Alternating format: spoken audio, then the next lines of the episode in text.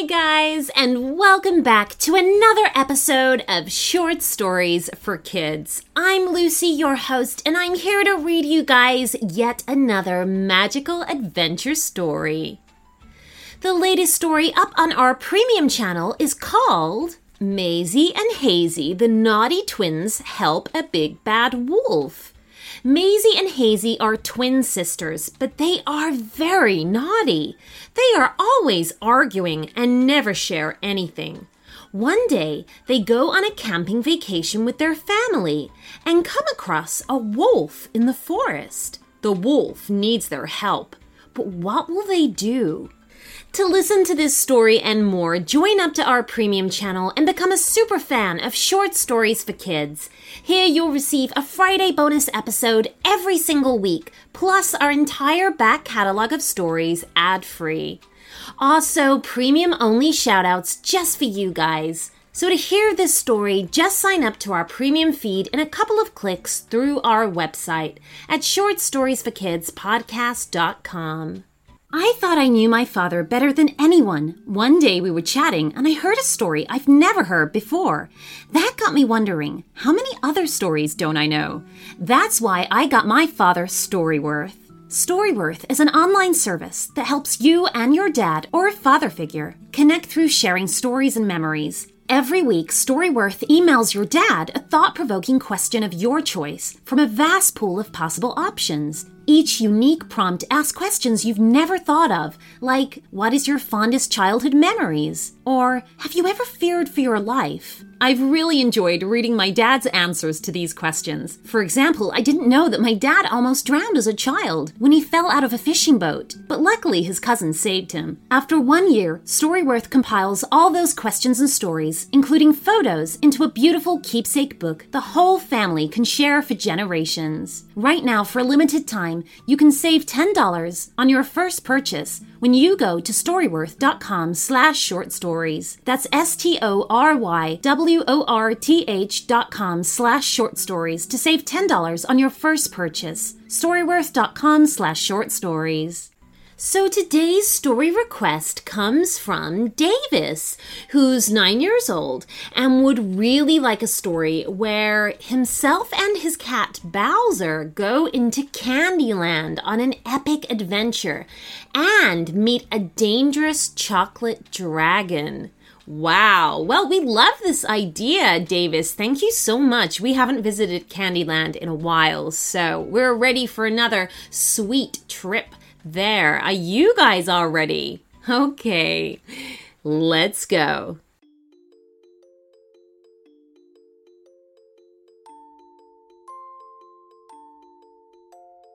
It was a bright, beautiful day. The sun was beaming down through a sky as blue as a clear ocean. In the park, Davis, a nine year old boy, was playing with his cat Bowser. Bowser was a very special kitty. He would always come running to Davis every time he came home from school with a meow, meow.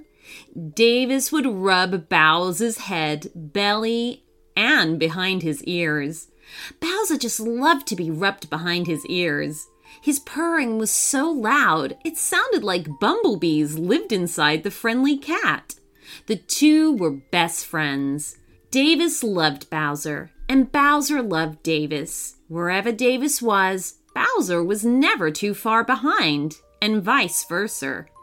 The pair were laid out on the park's green grass, Davis lying on his side, with Bowser curled next to him. Each time Davis breathed out, the tickle of his breath made Bowser's fuzzy triangle ears flap like tiny wings. Flap, flap, flap.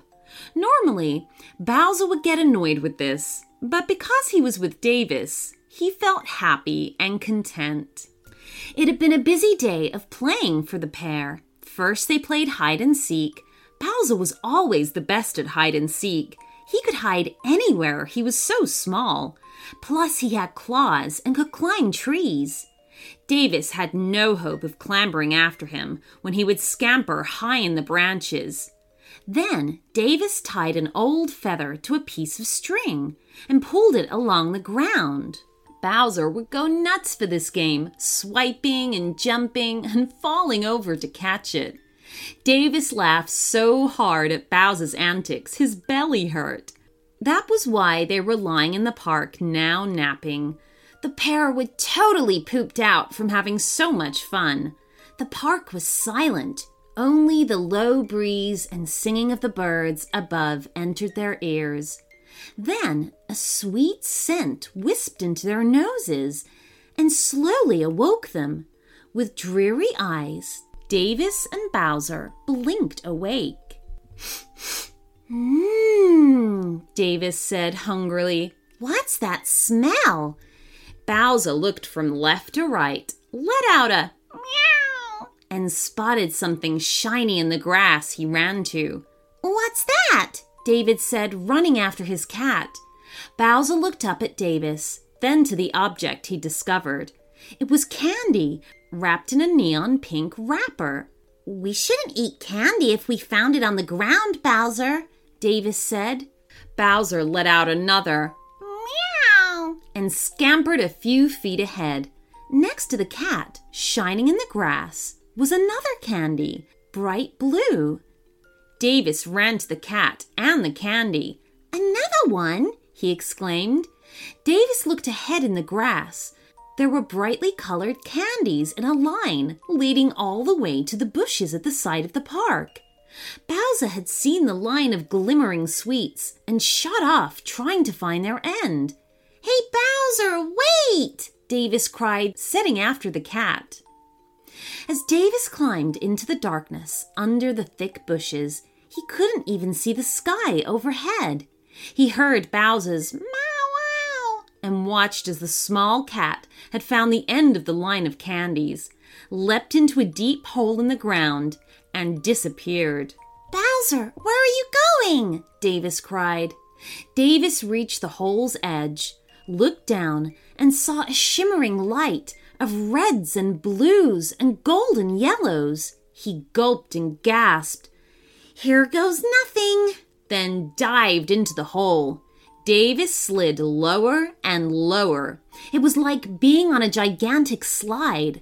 Everything rushed past faster and faster. The old dry soil at the lip of the hole eventually gave way to chocolate. That was impossible, but Davis could feel and smell that he was encased in a tube of chocolate. It was like being inside a giant candy wrapper. Even though he was speeding so fast, his hair was being pushed back, and suddenly he found himself very hungry. There was a light at the end of the tunnel beneath him, and it flew towards him at super speed. Oh boy! Davis cried. Davis flew out the end of the tunnel, and a huge white mattress broke his fall. What Davis didn't know was who was waiting for him on the other side of the mattress. Bowser was waiting for his friend, and as soon as Davis hit it, the poor cat bounced straight up in the air. Meow! Bowser! Davis cried as he watched Bowser spin in the air and land on his feet with a grumpy face. Sorry, boy, Davis said. Then Davis quickly realized that it wasn't a mattress he'd fallen on, it was a giant marshmallow.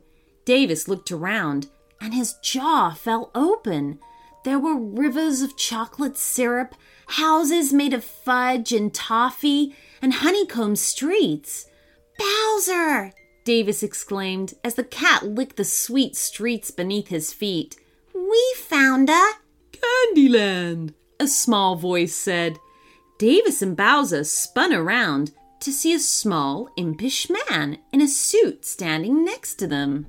I am the mayor of Candyland, the proud man said, and I have led a trail for you here as we need your help. What help? Davis said. Meow, said Bowser. There is a dragon that's appeared in our kingdom, and every night he appears and melts one of our candy houses. If you stop the dragon, I can give you magic pockets, so whenever you reach inside, you will always be greeted with a handful of the sweetest, bestest, most perfect candy ever.